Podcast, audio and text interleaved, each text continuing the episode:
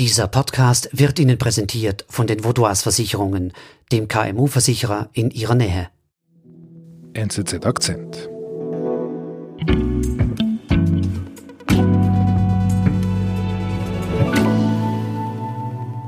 Portland. Portland is a disaster. It's been a disaster for many, many years. These are really sick, disturbed people. Keine andere Stadt ist derart zum Symbol für die derzeitigen Proteste in den Vereinigten Staaten geworden wie Portland. USA-Korrespondentin Astrid Langer hat Portland besucht.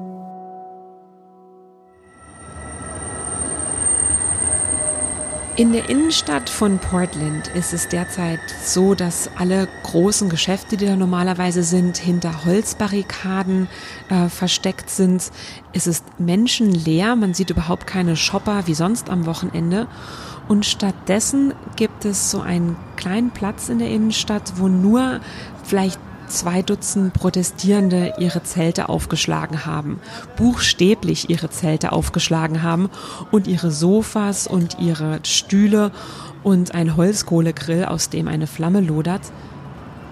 Das sind eine Gruppe von, ich sag mal, alternativ Linken, vielleicht einige davon obdachlos, viele davon vielleicht so Mitte 20, Anfang 30, Rasterlocken von der Ethnizität Schwarze wie Weiße auch. Und die hängen da eigentlich am Samstagnachmittag gerade rum, reichen sich Säcklis mit Marihuana drin. Und die Stimmung ist eigentlich recht entspannt. Einer hat in der Ecke so ein bisschen Gitarre gezupft.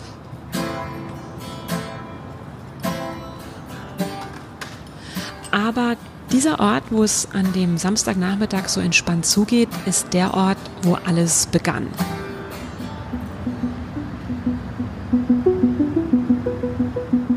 Vor drei Monaten begannen hier die ersten Proteste gegen Polizeigewalt in Portland und innerhalb weniger Wochen wurde dieser Ort zum Ground Zero der Proteste, die in ganz Amerika und eigentlich auch weltweit Schlagzeilen gemacht haben und Portland innerhalb kürzester Zeit den Ruhm als Protestmetropole Amerikas derzeit zugebracht haben.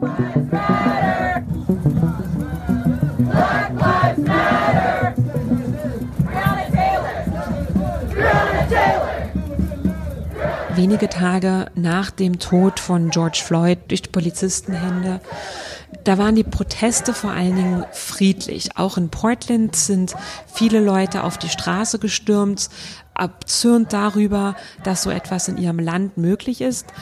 Und hat alle wahnsinnig erbost darüber sind, was denn derzeit und auch seit Jahren schon in Amerika passiert im Polizeiwesen, dass Schwarze nämlich ganz anders häufig behandelt werden als weiße Bürger.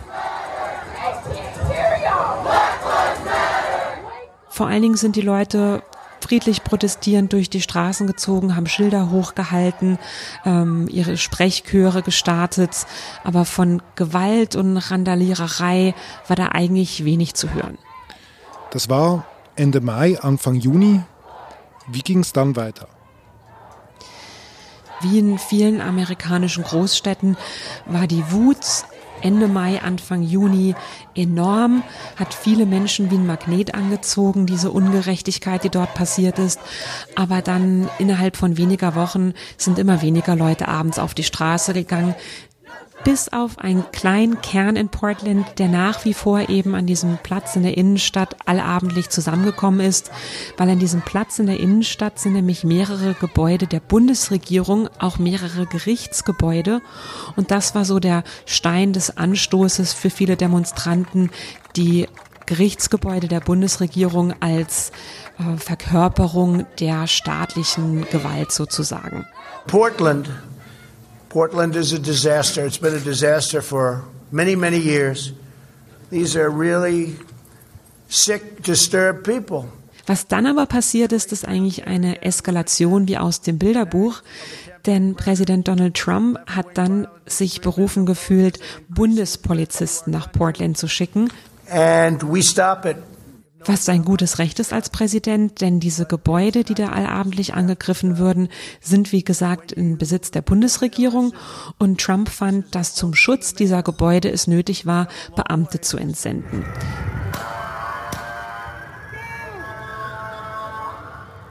dann muss man sich das so vorstellen, dass auf einmal schwer bewaffnete Polizisten in Portland auf den Straßen erschienen sind. Ein Kollege von mir hat das verglichen mit, äh, dass sie so aussahen, als ob sie gerade von der Operation Desert Storm aus dem Irak zurückgekehrt seien. Also es waren Beamte, die Tarnanzüge trugen, Gesichtsmasken, und diese Bundespolizisten sind auch gar nicht zimperlich vorgegangen. Im Gegenteil, die sind mit äh, unmarkierten Fahrzeugen, Transportern abends vorgefahren und haben Demonstrierende in diese Transporter geschleppt und abtransportiert, ohne dass man wusste, was da, wohin die gebracht werden, was ihnen genau vorgeworfen wird. Das Klima auf der Straße ist massiv gekippt, denn durch die Präsenz der Bundespolizisten haben sich viele auf der linken Extreme ähm, berechtigt gefühlt, ihrerseits nun auch die, die Situation zu eskalieren, haben sich ihrerseits mit schusssicheren Westen ausgestattet und sind radikal auch gegen die Bundespolizisten vorgegangen, haben versucht, Zäune niederzureißen, haben Wasserflaschen zum Teil gefroren, offenbar auf die Beamten geschmissen. Und das waren Hochschaukeln, wie es in jedem Bilderbuch stehen sollte. Also war ein richtiges Drehbuch für eine Eskalation, was dort in Portland passiert ist. Die Bilder von den randalierenden Demonstranten, die um die Welt gingen und auch die entsprechenden Tweets von Präsident Trump haben dazu geführt, dass sich Trumps Anhänger, nämlich vorwiegend rechte Gegendemonstranten auf einmal berufen gefühlt haben, ihrerseits nach Portland zu reisen und dort aufzumarschieren.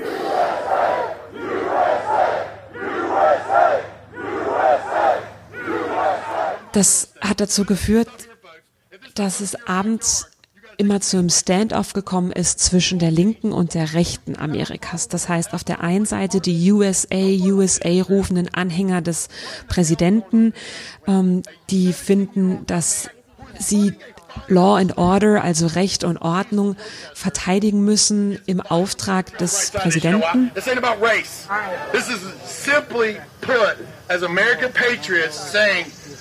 Here's the line.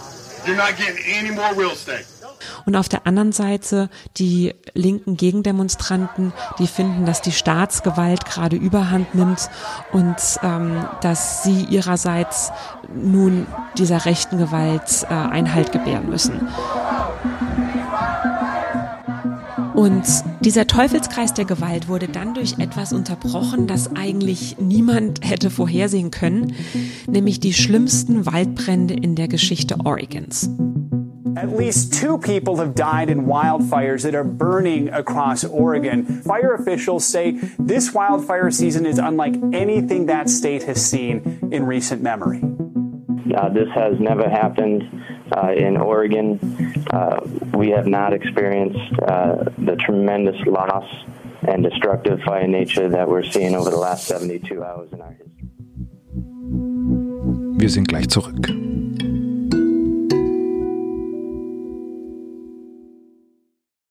Sie, Ihre Mitarbeitenden und Ihr Unternehmen sind jeden Tag auf einen verlässlichen Partner angewiesen. Dank der lokalen Verankerung kennen wir bei den Vaudois Versicherungen Ihre Bedürfnisse und können Ihnen flexible, maßgeschneiderte Versicherungslösungen anbieten. So können Sie Ihrem Unternehmergeist freien Lauf lassen.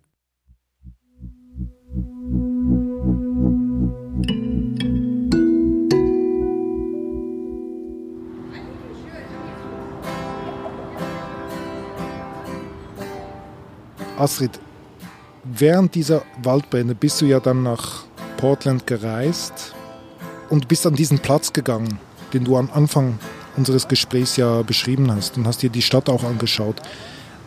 Wie muss ich mir diese Stadt vorstellen, jetzt in diesen Tagen?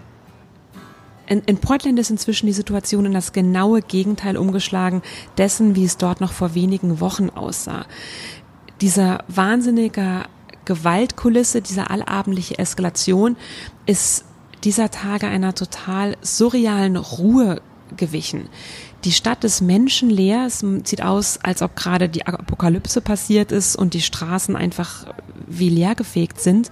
Die einzigen, die dort noch zu sehen sind, sind leider ein paar Obdachlose und viele von denen auch drogenabhängig, die einfach keinen anderen Ort haben, zu dem sie gehen könnten.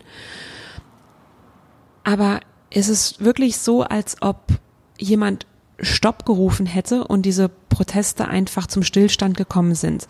Und das erklärt sich damit, dass die Luft aufgrund der Waldbrände in der unmittelbaren Umgebung von Portland derzeit wirklich toxisch ist. Also das tut weh, wenn man sie einatmet.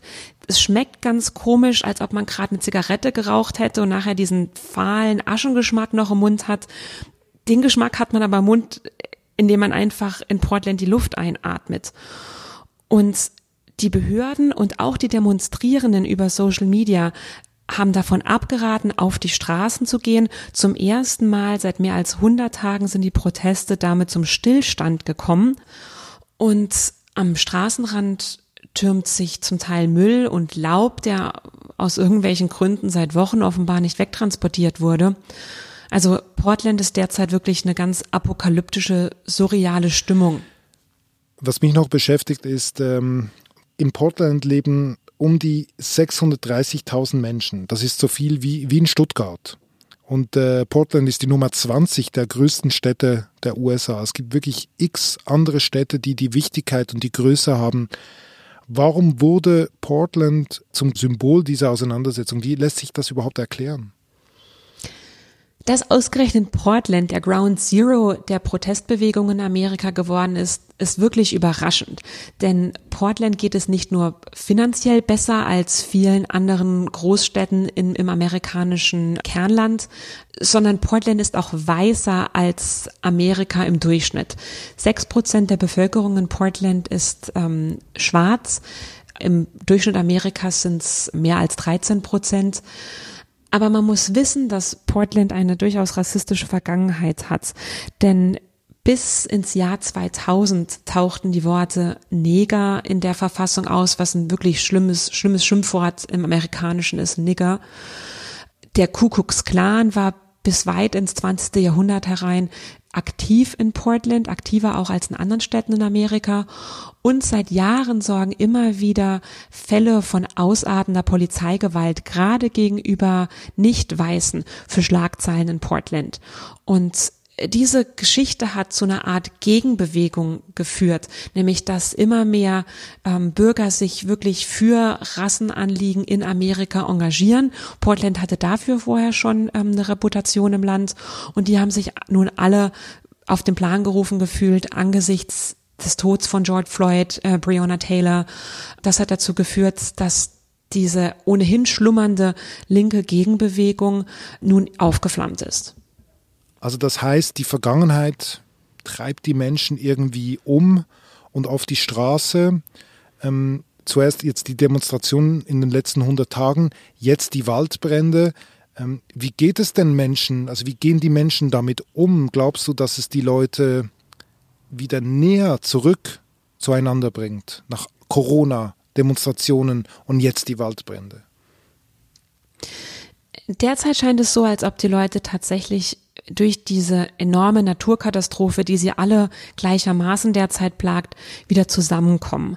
Das heißt, dass weniger eine Rolle spielt, ob jemand auf dem linken oder rechten Rand äh, der Proteste war, sondern ob jemand evakuiert werden musste, sein Zuhause verloren hat. Auf einmal sind alle wieder etwas mehr Portländer, wie, wie die Leute vor Ort heißen.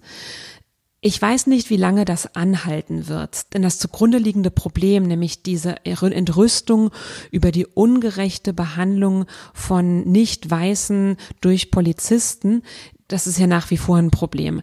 Das heißt, ich kann mir gut vorstellen, dass die Proteste bald wieder aufflammen werden, sobald buchstäblich der Rauch verflogen ist.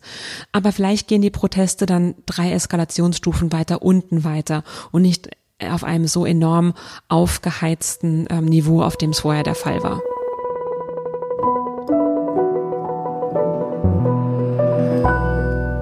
Liebe Astrid, vielen Dank für deine Ausführungen. Danke, dass du für uns dorthin gereist bist und dich ähm, umgeschaut hast in, in Portland und wir werden weiter von dir hören und lesen. Gerne, danke David.